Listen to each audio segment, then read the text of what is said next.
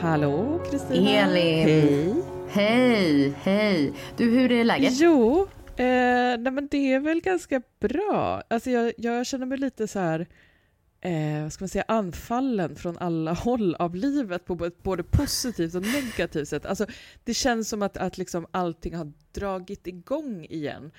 Eh, men jag tänkte på det idag, så här, men vi startade den här podden för snart ett år sedan, eh, när det liksom var precis i så andra vågen av pandemin.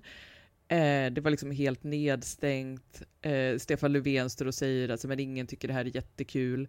Eh, och, och du och jag var också liksom hemma med barn i typ samma ålder. Eh, jag får liksom, när jag tänker på den tiden så får jag nästan lite så här klaustro, eller jag får klaustrofobi.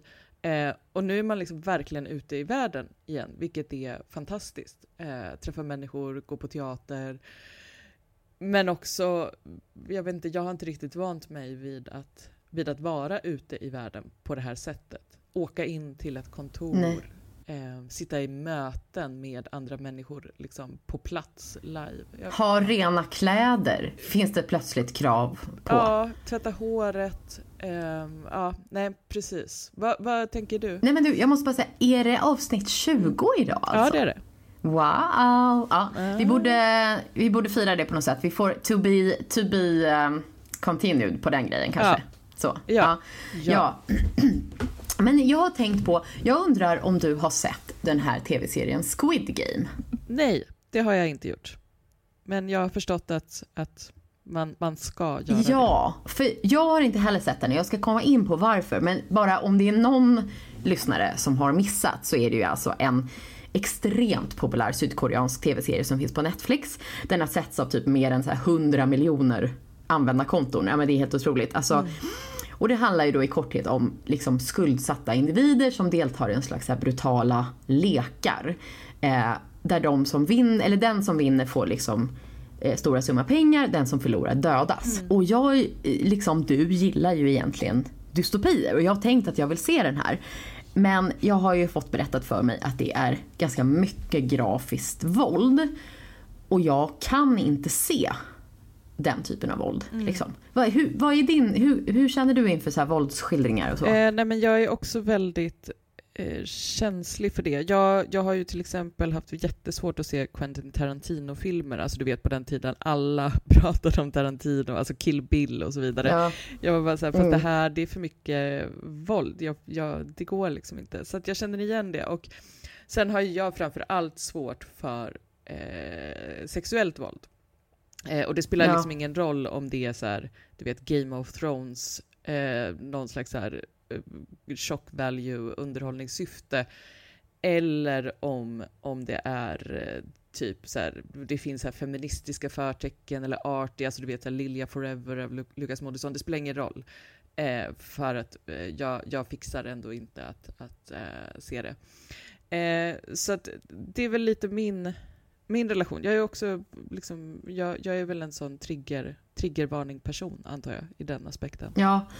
Nej men alltså jag tycker ju typ att det är jobbigt att se en örfil ja, okay. i en tv-serie. Ja. Alltså jag kan ju inte, jag kan inte se någonting. Och då började jag liksom lite kritiskt tänka på min, min relation till våld i fiktionen och började liksom tvivla lite på mig själv. Mm i det här. För att, för att jag har länge liksom på något sätt underhållit den här, nej jag kan inte se våld, jag kan inte se någonting, äh, liksom så. Mm. Nästan som, en, som ett barn som inte vill se en spindel eller någonting. Eh, men jag började liksom ifrågasätta mig själv lite så här, för att Dels så får man ju välja bort en hel del bra konst om man inte kan se våld. Mm. Eh, jag har en familjemedlem som älskar eh, Michael Hanekes Funny Games. Jag försökte se den, blev tvungen att stänga av ganska mm. snabbt. Eh, och bara, kan vi se en romantisk komedi istället? Man bara, aha, okej. Okay. Eh, jag har haft svårt att närma mig vissa av eh, Elfriede Jelineks böcker. Mm. Jag kan absolut inte se liksom, Tarantino bara helt avslappnat. Alltså jag har, ju, jag har ju läst och jag har ju sett men det blir ju att man får blunda, att jag får liksom titta bort, att jag får bläddra förbi. Och det jag tänker är att det, dels så kanske det begränsar ens bildning lite grann. Mm. Om man bortser från det här bara spekulativa våldet liksom, utan ett våld som ändå har en så konstnärlig funktion. Liksom. Eh, mm. Men förutom det, och den här tanken tänker jag pröva på dig. Eh, är det så att alltså jag började tänka om jag kanske blev en sämre kritiker och en sämre typ intellektuell, om man nu får använda i ordet om sig själv i den här podden. Eh, alltså jag tänkte så här, gör det mig liksom ytlig och borgerlig och trevlig på något sätt? Att jag inte vill konfronteras med så här människans värsta sidor? Eh, oj, vilken specifik fråga. Vad roligt om jag bara skulle svara ja, Kristina. Eh, klipp, moving on. Ja. Eh, nej, nej, men jag, jag tänker så här att, att, man måste alltid göra något slags urval. Och jag, jag, jag tänker också just med, med Squid Game nu att liksom det, det är så lätt att som kritiker i samtiden eller som liksom någon som skriver och reflekterar kring kultur så har du, du har liksom fortfarande det här, du ska ha lite koll på du vet, Aristoteles, Nietzsche, eh, klassisk bildning, eh, Hjalmar Söderberg, eh, namedroppar lite så random gubbar nu. Men, ja. eh, men du ska liksom den, är, den evigt sexiga Hegel också. Den evigt sexiga Nämn. Hegel. Känd från, eh, känd från podden. Ja, ja. precis. Eh, nej men du, du ska ha lite, lite koll på det, du ska ha lite grundläggande bildning, du ska ha läst liksom, eh, klassiska verk, bla bla bla. Men sen ska du också ha, du vet, kunna dra lite Game of Thrones-referenser och nu Squid Game och liksom kunna, kunna göra någon slags kulturanalys av olika så här tv-serier, populärkultur. Eh, det blir väldigt, väldigt mycket att trycka in i eh, en människas väldigt begränsade tid och liv. Alltså, jo, ja, men så kan man ja. verkligen se det. Men jag funderade på om, om det var något specifikt som man missade om man, om man inte vill se våld. Och jag, jag tänker på mm. så här, eh, kom, du kommer ihåg Ruben Östlunds film The Square? Visst heter den The Square? Ja. ja. Det finns ju en scen där, där det är en performancekonstnär som framträder som typ en så aggressiv schimpans på en galamiddag. Och först mm. är det bara så helt stelt, ingen reagerar. Men så är det någon slags brytpunkt och det följer typ ett så kollektivt raseri mot honom. Liksom. Det är som en konstig mm. installation. Och poängen är ju det underförstått är ju på något sätt att så här, av man ska avslöja så medelklassens hyckleri, eller den övre medelklassens hyckleri. Och typ mm. att den här så här, iscensatta aggressionen ska blottlägga något typ väsentligt om den mänskliga naturen. Alltså allt jo. att liksom, att som är ja. gömd bakom en typ förljugen mask liksom. Och jag har ett till exempel. Eh, alltså Marida Abramovic eh, har ju en klassisk performance där hon låter publiken göra vad hon vill, vad de vill med mm. hennes kropp. Eh, mm. Och efter ett tag så började ju folk vara våldsamma mot henne liksom. Mm. Hon, hon sa ju efteråt så här, att om publiken får fria händer så kan de döda dig. Och den bärande tanken här är ju att typ så här, själva civilisationen är liksom ett hyckleri som man ska mm. avslöja. Och då mm. undrade jag om jag är med och upprätthåller det här hyckleriet när jag inte vill se våld. Ja, men, men jag menar, du är ju inte en person som inte tar in liksom våldet i världen, i verkligheten. Du har ju liksom inte stängt eh, ögonen för, för våldet som faktiskt finns i världen. Så varför måste du liksom också ägna dig åt eh, våld i konst på det sättet. Alltså så försöker jag tänka, ja. här, men det vore väl en sak om man bara, nej men jag vill inte, jag vill inte höra om, om de här liksom flyktingarna som är fast på Grekland. Vi som det, hade det så trevligt, måste du ta jag, upp det där liksom? Jag ja, tycker precis. att det är för jobbigt, eller typ det värsta, så, nej men nu har jag blivit förälder, det här, jag är för känslig nu. Eh, ja, du vet. Men tar man in ganska mycket av liksom världens Alltså inte för att säga så här, gud du och jag som går runt och tänker på världens lidande hela tiden som någon slags, men, men om, man, om man liksom, jag, jag tänker att både du och jag är personer som liksom läser ganska mycket som, som nej, tar in nej, som, alltså så här, vad som faktiskt pågår i, i form av våld, alltså så här, vad händer i Afghanistan nu? Då kanske har man läst om liksom hur hur människor försöker ta sig från Afghanistan i desperation efter att talibanerna tog över, då kanske man inte är jätte, jättesugen på att liksom se fiktivt våld, eh, utan då kanske man är mer sugen på att se en romcom. Eh, och jag tycker fan att man, eh, ja, det, det har man verkligen någon slags rätt till.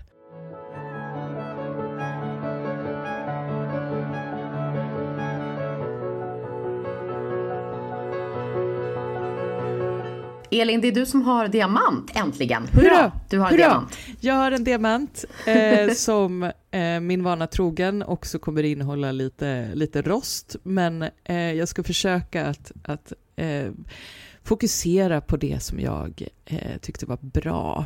Eh, nej men jag har Eh, precis som så väldigt många andra läst Sally Rooneys senaste roman Vackra värld, var är du? i översättning av Helena Fagertun. Mm.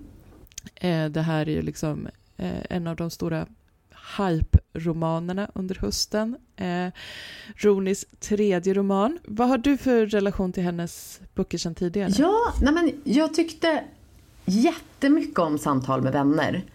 Eh, och mm. eh, Eh, normala människor, jag, tyckte, jag gav ju den en ganska liksom, uppskattande recension men jag tyckte nog ändå att Samtal med vänner var bättre. Och den här, eh, ja nej men jag gillar henne liksom. Kanske att, kanske att hon, alltså så här hon är ju oerhört omhuldad liksom. Så möjligen är hon, tycker jag att hon kanske är lite, lite, lite överskattad nu. Men eh, det, man behöver ju inte förhålla sig till hypen. Va, hur, hur, vad känner du liksom om henne sen förut? Det är jätteintressant att säga det, för jag tyckte också, eh, jag skrev också om en recension av normala människor och var lite kritisk för att jag tyckte att eh, hon gjorde det lite för enkelt för sig. Eh, jag kan se liksom att så här, alltså hon jobbar ju så otroligt medvetet med formen i alla sina romaner och, och i Normala människor så var det ju mm. verkligen så här, det var otroligt drivet av inre monolog, av de här två människornas perception av eh, sig själva, varandra och världen.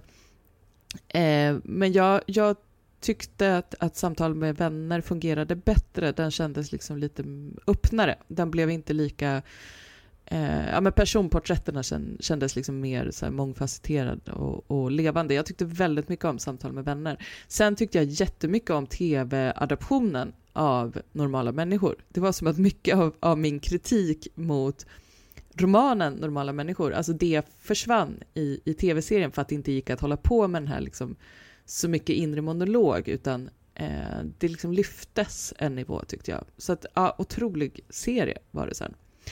Ja, ehm, den har inte jag sett. Ja, men, för att jag hinner aldrig se tv-serier. Men eh, nej. ja, det kanske man ska göra då. Det är därför du inte har sett Squid Game heller. Kan vi säga. Ja, exakt. exakt. Inget annat. eh, ja. Nej, men jag, jag eh, lyssnade på, på en podcast som heter Samtal med vänner, precis som hennes första roman. Det är en litteraturpodcast med eh, Cornelia Johansson och Hanna Ylistalo. Mm. Som, eh, där de hade då ett avsnitt om eh, Vackra värld, var är du? Och då pratade de om, om eh, något som jag ändå kan känna igen mig när det kommer till, till eh, min relation till Sally Rooney, att det ändå är någon slags, verkligen så här, kärlek, alltså det är mycket känslor, jag känner så himla mycket när jag läser Rooney. Eh, men det var någon av dem som sa att så här, men jag skäms lite över det, alltså, men jag är litteraturvetare och kritiker, men, men när det kommer till Rooney så är det bara som att jag Uh, det här är bara så här, gud hon skriver om mitt liv. Alltså så uh, och, uh, och att det var lite pinsamt och, och de jämförde det lite med att så här, det är lite som att läsa romance. Eh, och jag tyckte att det var en ganska bra sammanfattning Alltså så här, eller just att de nämner romance, för jag tänker att så här, men, men en, en, sammanfattning av Sally Rooneys författarskap skulle ju kunna vara att det är någon slags romance för intellektuella. Jaha. Alltså, det, det är ju relationsromaner, det är oerhört mycket sexscener. Eh, det är hela tiden liksom kärlekscentrum, vänskapsrelationer också, men det är mycket så här, kommer de få varandra?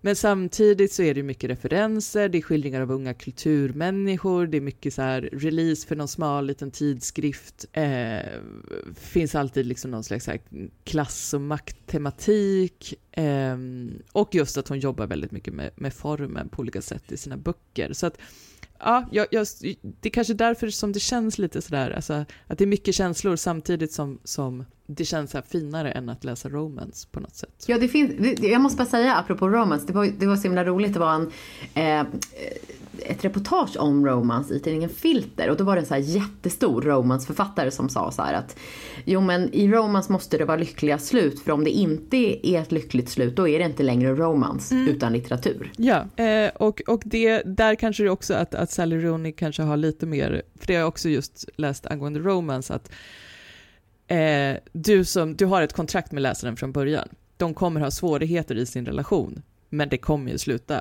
lyckligt. Eh, och det spelar ingen roll att så här, men på, på sida 100 så är det total katastrof och hur ska de någonsin, alltså liksom eh, Mr Darcy, hur ska det här någonsin kunna lösa sig?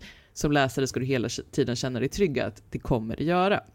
Riktigt så är det ju inte i Rooneys eh, romaner får man ju säga. Eh, men, men jag skulle ändå säga att, att Vackra värld, var är du på något sätt Liksom, den är ganska mycket peak Sal Rooney, alltså mycket det som, som eh, var i Samtal med vänner och normala människor. Eh, det är en relationsroman, det är två bästa vänner som bor på olika platser. Eh, den ena är författare, den andra är, är, jobbar liksom på en tidskrift, lågavlönat kulturjobb. De bor på olika platser, relationen drivs fram av, av att de skriver mejl till varandra. Eh, och sen så har de här två vännerna också en varsin lite så här trasslig hetero-relation mm. som hela tiden bärs upp av någon slags will they, want they-känsla.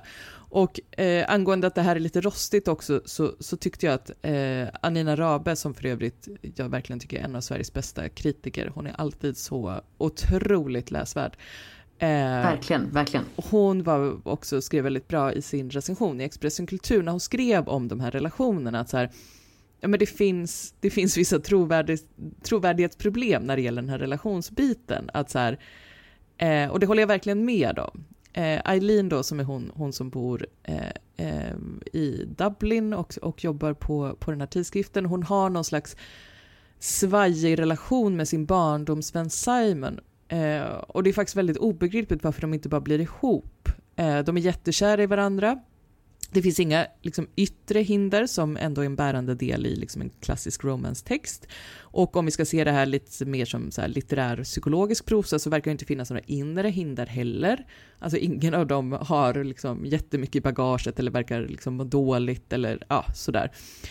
Eh, medan då Alice som, som är den här internationellt eh, storsäljande författaren, eh, hon inleder en relation med Felix som, som har liksom väldigt så här, klassiskt arbetar yrke på fabrik av något slag. Eh, och här är det liksom, alltså det är sådana enorma klasskillnader som, som jag ser att fast det här vill ju Rooney liksom ta upp på olika sätt men gör det liksom väldigt enkelt och bara nej men det här, det här blir nog bra och jag känner bara att skulle det, är det verkligen så enkelt för dem att ha en relation? Eh, vad tänker du? Du har ju också läst den, just med relationerna. Men Nej, jag vet inte, jag tror ändå att jag köpte det. För att liksom, eh, även om det inte finns något tydligt inre hinder så, så upplever jag att just den här, du kanske kommer komma in på det, men just den här känslan av att det kanske inte finns så underbara dagar framför oss utan eh, tiden har på något sätt upphört. Mm. Alltså mm. allting är så osäkert. Vi lever i så flytande mm. rädsla eh, hela mm. tiden. Eh, och då blir även så här, den romantiska kärleken helt så här, satt ur spel på något sätt. Så här, vad, ska vi hålla, vad, vad, är det värt? Liksom? Varför ska vi hålla mm. på? Så ja. upp, kanske jag uppfattar ja. det som. Ja men vad intressant. Jätteintressant. Nej, men för, för jag tänker att, att de här relationerna, alltså det som jag verkligen tycker om med Vackra värld, eh, Vad är du, är ju att det på många sätt är en, en metaroman. Ja. Eh, de här relationerna, den här berättelsen, den är, det är egentligen bara en fond till det jag uppfattar att Rooney egentligen försöker göra. Det vill säga diskutera samtidsromanen, men också liksom samtidsmänniskan eh, utifrån en tid av, av klimatkris och liksom akuta förändringar av våra livsförhållanden på jorden och och ett väldigt stort lidande på många håll. Eh, och, och där hon då använder sig av eh, de här mejlen mellan Eileen och, och Alice eh, för att liksom essayistiskt nästan reflektera över men vad är det att vara relativt, de är i 30-årsåldern tror jag, Eh, att, att vara en, en relativt ung människa i den här tiden och vad är det att vara författare i den här tiden eh, som liksom verkligen blir ett, ett metalager. Och jag, jag, för mig är det här ett jätteklokt och intressant sätt att ja, men närma sig hur du skildrar liksom den här tiden när apokalypsen ligger över oss. Mm. Och jag, jag tänkte på någonting som, det är Alice som, som skriver till, eh, till Eileen i ett av sina mejl Eh, jag tänkte bara läsa lite kort. Jo, hon, hon eh, är ju liksom väldigt trött på sitt eget författarskap. Hon är väldigt trött på, eh, på liksom författarvärlden, på kulturvärlden. Hon skriver ganska mycket om det. Och sen så skriver hon också att Eh, problemet med den samtida romanen i Europa och USA är att den förlitar sig på sin strukturella integritet att trycka ner de levda verkligheterna för de flesta människorna på jorden. Att bemöta fattigdomen och eländet som miljontals människor tvingas leva i. Att ställa detta faktum, denna fattigdom och detta elände sida vid sida med romanfigurernas liv skulle antingen ses som smaklöst eller helt enkelt konstnärligt misslyckat.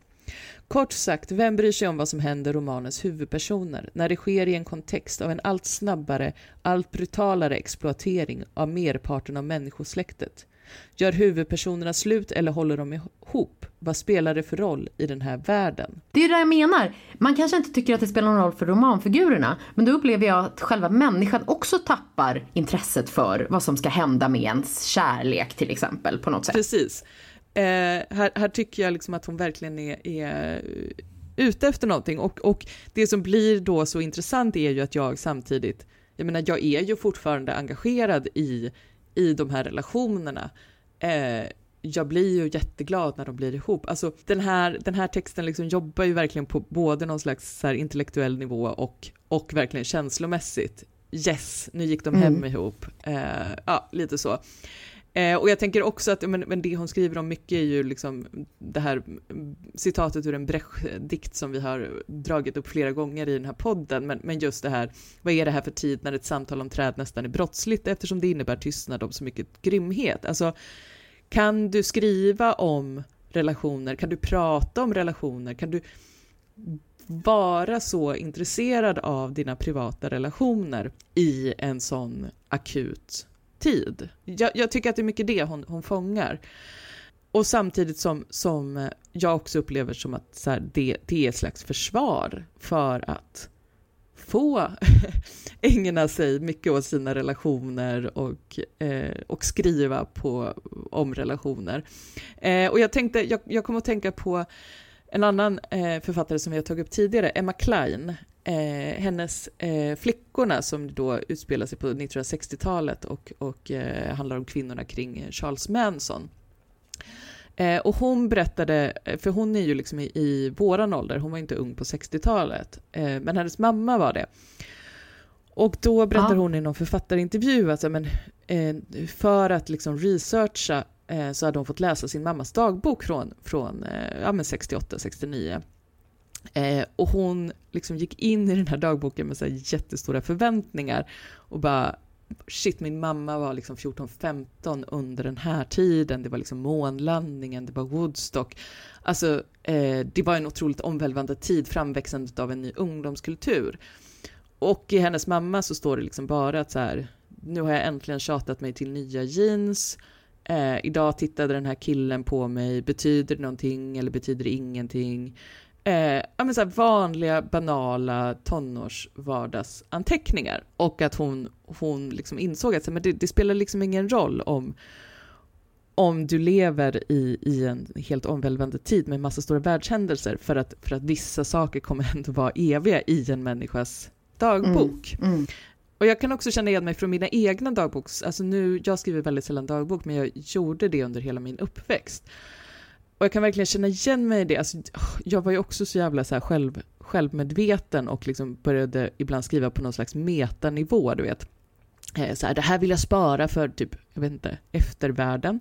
Men vad ska man få, om man, om man har en dagbok så är det fan ens skyldighet att vara att ha hybris i dagboken. Vad fan ska man ha en dagbok till annat? Liksom? Nej men liksom? precis. Men, men, mm. men jag kommer ihåg att, att till exempel när Estonia sjönk, jag var ju typ 11 år då, Mm. Att jag skrev i min dagbok om att så här, men det här är så hemskt, den här färgen har sjunkit. Men att jag, jag kommer verkligen ihåg att så här, äh, det är nog bra om jag skriver någonting om att Estonia har sjunkit för att det här är en stor världshändelse och då är det bra om det står, eller liksom det här är en stor händelse, det är bra om det står någonting om det i min dagbok.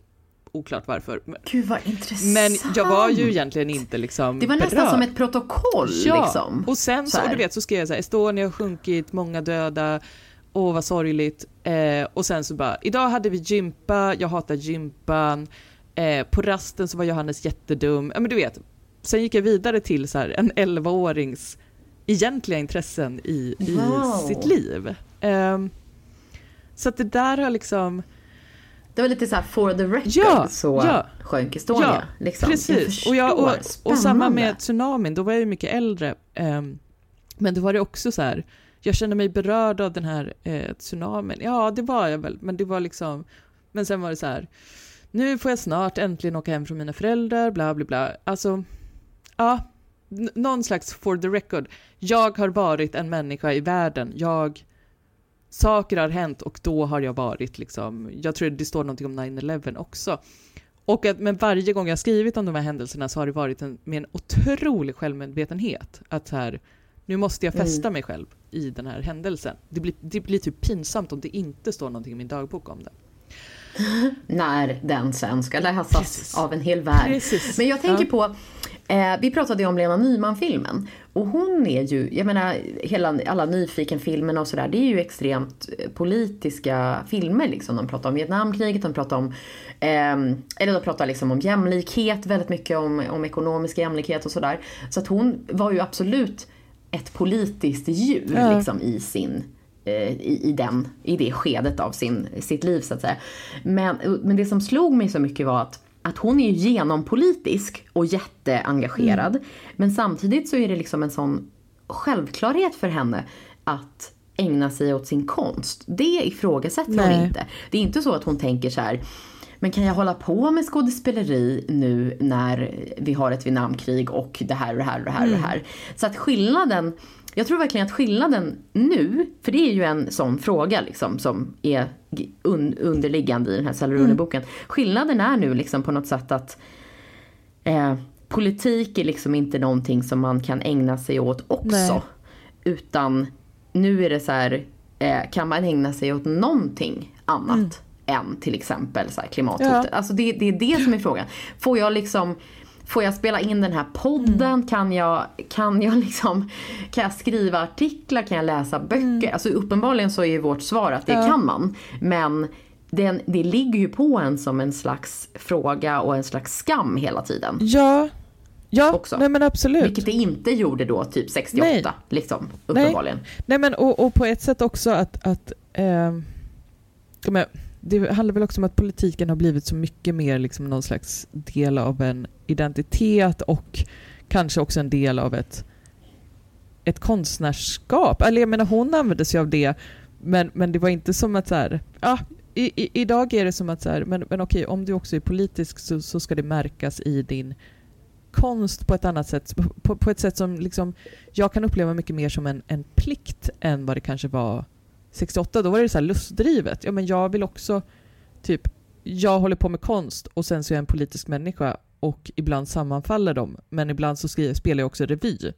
Eh, förstår du vad jag menar? Ja, ja. Och det, man kan ju känna en stark avundsjuka på tidigare generationer som på något sätt kunde så här, jo men jag ska så här, utveckla min konst och jag kan bara liksom gå all in med det. Jag behöver liksom inte, Nej, eller det är möjligt att de, att de absolut tänkte att det var, nej inte fan vet jag, jag var inte med då. Nej, men liksom, det, jag känner ändå, det är någonting med den här förlorade, förlorade utsikten, alltså att man inte kan ta framtiden för given. Den Ja. är ju jävligt, den är tuff liksom. Ja.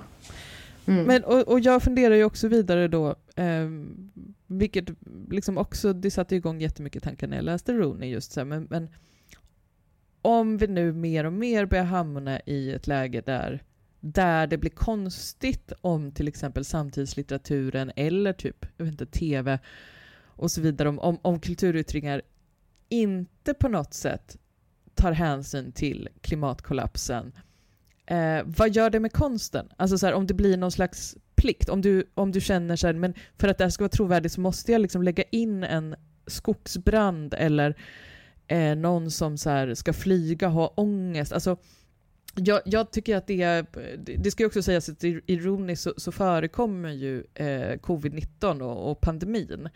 Eh, och där har jag haft jättesvårt för att så här, men gud, ska vi liksom måste vi börja lägga in den här pandemin nu? Eh, vi som ändå skriver någon slags eh, litteratur som utspelar sig i en nutid. Eh, och så, så blir jag så här, men kommer jag, kommer jag landa i någon slags så här eviga frågorna, konservatism i det här? Jag vet inte, men, men jag, Nej, jag tycker men jag att håller här, med. Men, men är, Ja, är inte frågan så här, vad har vi på något sätt accepterat som en slags normalitet i verkligheten. Eh, som vi antingen då ska gestalta eller ta spjärn emot eller inte gestalta som ett medvetet val. Alltså, det, jag, jag tror, eller jag menar, vi är ju inte, tror jag, där än att se verkligheten för vad den är. Själva, eh, vad ska man säga, medvetandeströmmen ligger efter verkligheten. Så. Och då, eh, det kanske är så att eh, om tio år så, så går det att skriva eh, på ett bättre sätt om pandemin för då har det varit så här fyra pandemier till. Och då är det Ja. bara, då, då har man accepterat det som en normalläge tyvärr. Ja. Eller Ja. något, jag vet inte. Vad tänker Ja. du?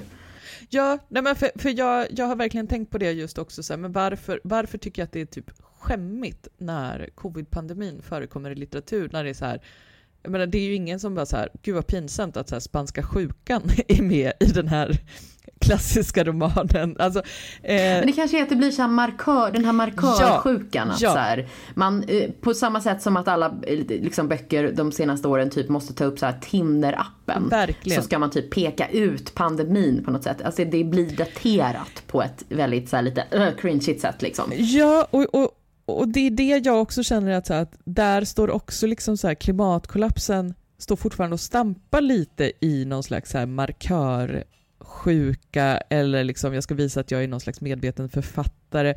Eh, och så kommer det naturligtvis inte fortsätta vara, men, men, eh, men jag tycker att det fortfarande liksom finns det problemet och jag känner det i mitt eget skrivande att här, ja men just här, ska jag lägga in någon skogsbrand eller liksom att vattnet sinar eller liksom jag vill inte skriva liksom cli-fi, jag vill inte skriva dystopi. Eh, vad, vad hamnar jag i för, för skildring då?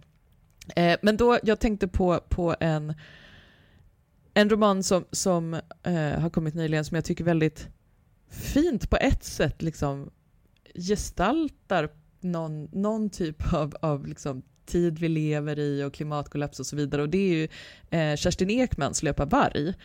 Eh, som ju Ja. absolut, det finns, det är ju liksom verkligen inte så här eh, klimatångest eller, eller, vares, eller katastrof eller någonting sånt, utan det är ju verkligen en, en man i, i 70-årsåldern som har varit jägare, som har jobbat som, som eh, jägmästare i skogen, han har jobbat mycket med skogsbruk, som, som funderar över, liksom, reflekterar över sin relation till naturen och, och människans relation till naturen och, eh, och, på, och liksom börjar ifrågasätta det på olika sätt. Eh, och för mig så är ju den om man ska prata om liksom så här klimatkommenterande litteratur så är ju den verkligen också det, fast kanske på ett mer existentiellt än liksom samtidsmarkerande. Ja, samtidigt som jag Ja. ändå upplevde den som väldigt här och nu.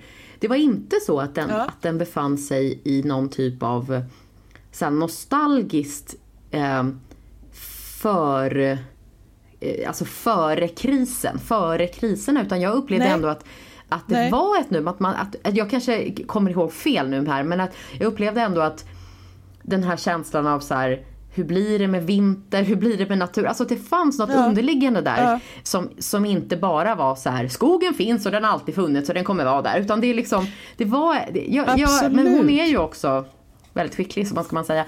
Nej, men jag, och jag insåg ju nu att det är ju faktiskt skogsbränder i den romanen, ap apropå liksom, eh, eftersom jag tagit skogsbrand som exempel. Men, men, eh, men där det liksom, det kanske är att det är en människa som, som lever så nära naturen och som har gjort det i, i alla år.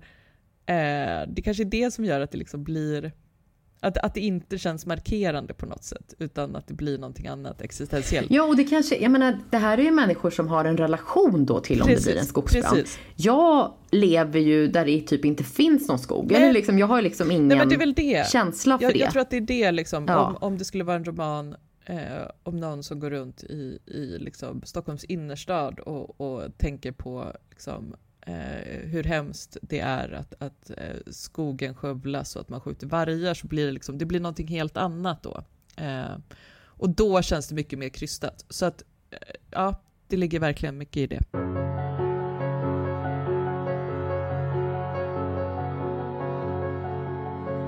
Ja, ja, men jag har en liten rost här då. Mm. då. Eh, och då, då har jag noterat, som många andra, att eh, Bengt Olsson och Åsa Linderborg har startat en podd hos Aftonbladet som heter Trycksmärta. Trycksmärta? Eh, jag, Ja, och de ska titta på gamla nyheter. Jag tycker det är ganska kul upplägg. Mm. Liksom. Eh, och jag ska inte rosta själva podden, eh, utan mer kanske en, en lite, vad den vad storytellingen kring podden är ett exempel på. Mm. För att det är lite så här, dessa motpoler möts. Åh, vad vi har bråkat i spalterna. Det här är kanske lite oväntat. Mm. Alltså lite så mm. har det lagts fram då. Ja. Eh, för jag uppfattar ju, jag känner inte någon av de här direkt, men, men jag uppfattar ju dem ändå, deras offentliga personer som ganska lika Ja, verkligen. Alltså de klagar på vänstern, de klagar på identitetspolitik, mm. de tyckte att det var mindre ängsligt förr. Mm. De flörtar med delar av kulturkrigshögern, de är lite blasé sådär. Framförallt så får man ju inte säga saker i Sverige. Det är ju superfarligt att tala klarspråk om det ena och det andra. Ja. Det är farligt att skriva för bulletin. Alltså jag, för mig är den här duon en perfect match. Liksom. Absolut. Det är jättekul för dem, får man säga. Ja, men jag skulle ju säga att de, de skiljer sig ju inte mer än vad du och jag gör. Eh, liksom om, om man ska Alltså, Nej, här, de bara, ganska självklart. Tänk om vi hade liksom storytellat så här, den ena älskar fotboll, den andra hatar fotboll. Hur ska det gå? Man bara, Precis, okay, det skulle vara exakt det skulle vara liksom, samma så. sak. Ja. Eh, nej men jag håller med dig. Eller bara, den ena tyckte att Sally andra roman var lite bättre än den andra tyckte att den var så här. Nu ska vi se hur det går med podden. Men eh, ja, hur som helst, det här är ju liksom inte, vi kanske missade en chans där att framställa oss som så här, ja. opposites attract. Så. Men det är ju inte ett ovanligt grepp att beskriva två ändå tämligen lika kontrahenter som en extremt osannolik konstellation för att skapa dynamik, mm. för att skapa spänning. Mm. Eh, det, det görs ju liksom. Alltså det, hela den här samtalsaktivismen bygger ju på att ställa upp liksom mm. förmenta motsatser. Mm. Och jag, jag skulle säga att det finns ju något performativt i det greppet, även politiskt. Att man försöker liksom peka ut var den centrala axeln i det offentliga samtalet ligger genom att, att säga så här, det här är, mot, det här är två motstående parter. Ja. Det handlar ju om hegemoni på ja, ett ja, sätt. Liksom. Eh, alltså vad, hur ska den se ut och var ska den ligga? Eh, och om man tar liksom rent sakpolitiskt så kan man ju ta den här när, när, de bjud, när SVT bjuder dit Moderaterna och Socialdemokraterna för att prata migrationspolitik och liksom lägger upp det som att de är motparter. Mm, mm. Eh, som om de liksom var ideologiska motparter i en fråga där de bara tävlar om att hetsa mot invandrare mm, på olika mm, sätt. Liksom. Mm. Så, så är det också en sån, eh, alltså det, jag tror, det är liksom ett tecken mm. på någonting. Visst. Och om man tar då rent generellt liksom som ett exempel taget ur luften att två åsiktskorridorskverulanter beskrivs som en så helt osannolik duo då tror jag att man säger något väsentligt om liksom hur spelplanen ser ut också. Verkligen. Men podden är säkert jättebra. Det, den har jag inget att säga om.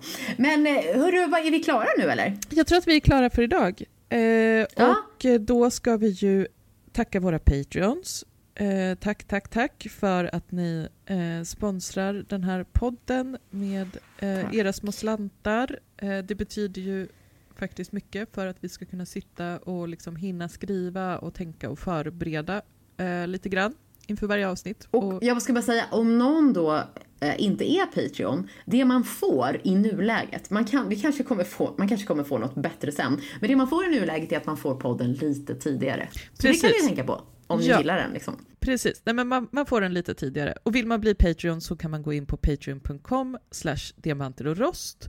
Eh, och jag vet ju själv, jag är ju så här, eh, hatar ju att behöva signa upp mig för olika saker. Alltså det tog så lång tid innan jag själv blev eh, Patreon eh, för någonting, för att det var så här, nej jag måste typ regga mig någonstans. Eh, och det kommer ta tid. Men, men det, går ganska, det går ganska fort faktiskt eh, att göra det. Eh, sen ska vi också tacka Anders Teglund som eh, vi har eh, lånat våran jingel ifrån, hans låt Swish Chips Play. Eh, hans bok Cykelbudet om hans tid som Fodora-bud har ju fått jättefina recensioner. Eh, det var en superfin text i, i DN Kultur bland annat. och om man vill jag tycker ju verkligen att man både ska läsa mm. eh, boken Cykelbudet men också lyssna på, på Anders musik. Om man vill kombinera dem så kan man lyssna på Cykelbudet som ljudbok. Eh, för då är det också hans musik i, i bakgrunden. Det, ja, jag, jag tycker att det är ett fint sätt att eh, använda sig av, av ljudboksformatet som han har gjort. Eh, så det rekommenderas. Och tack till ja. dig, Kristina. Men tack till dig, Elin. Vi, vi hörs om eh, två veckor. Det gör vi. Ha det bra. Ja, hej då. Hej då.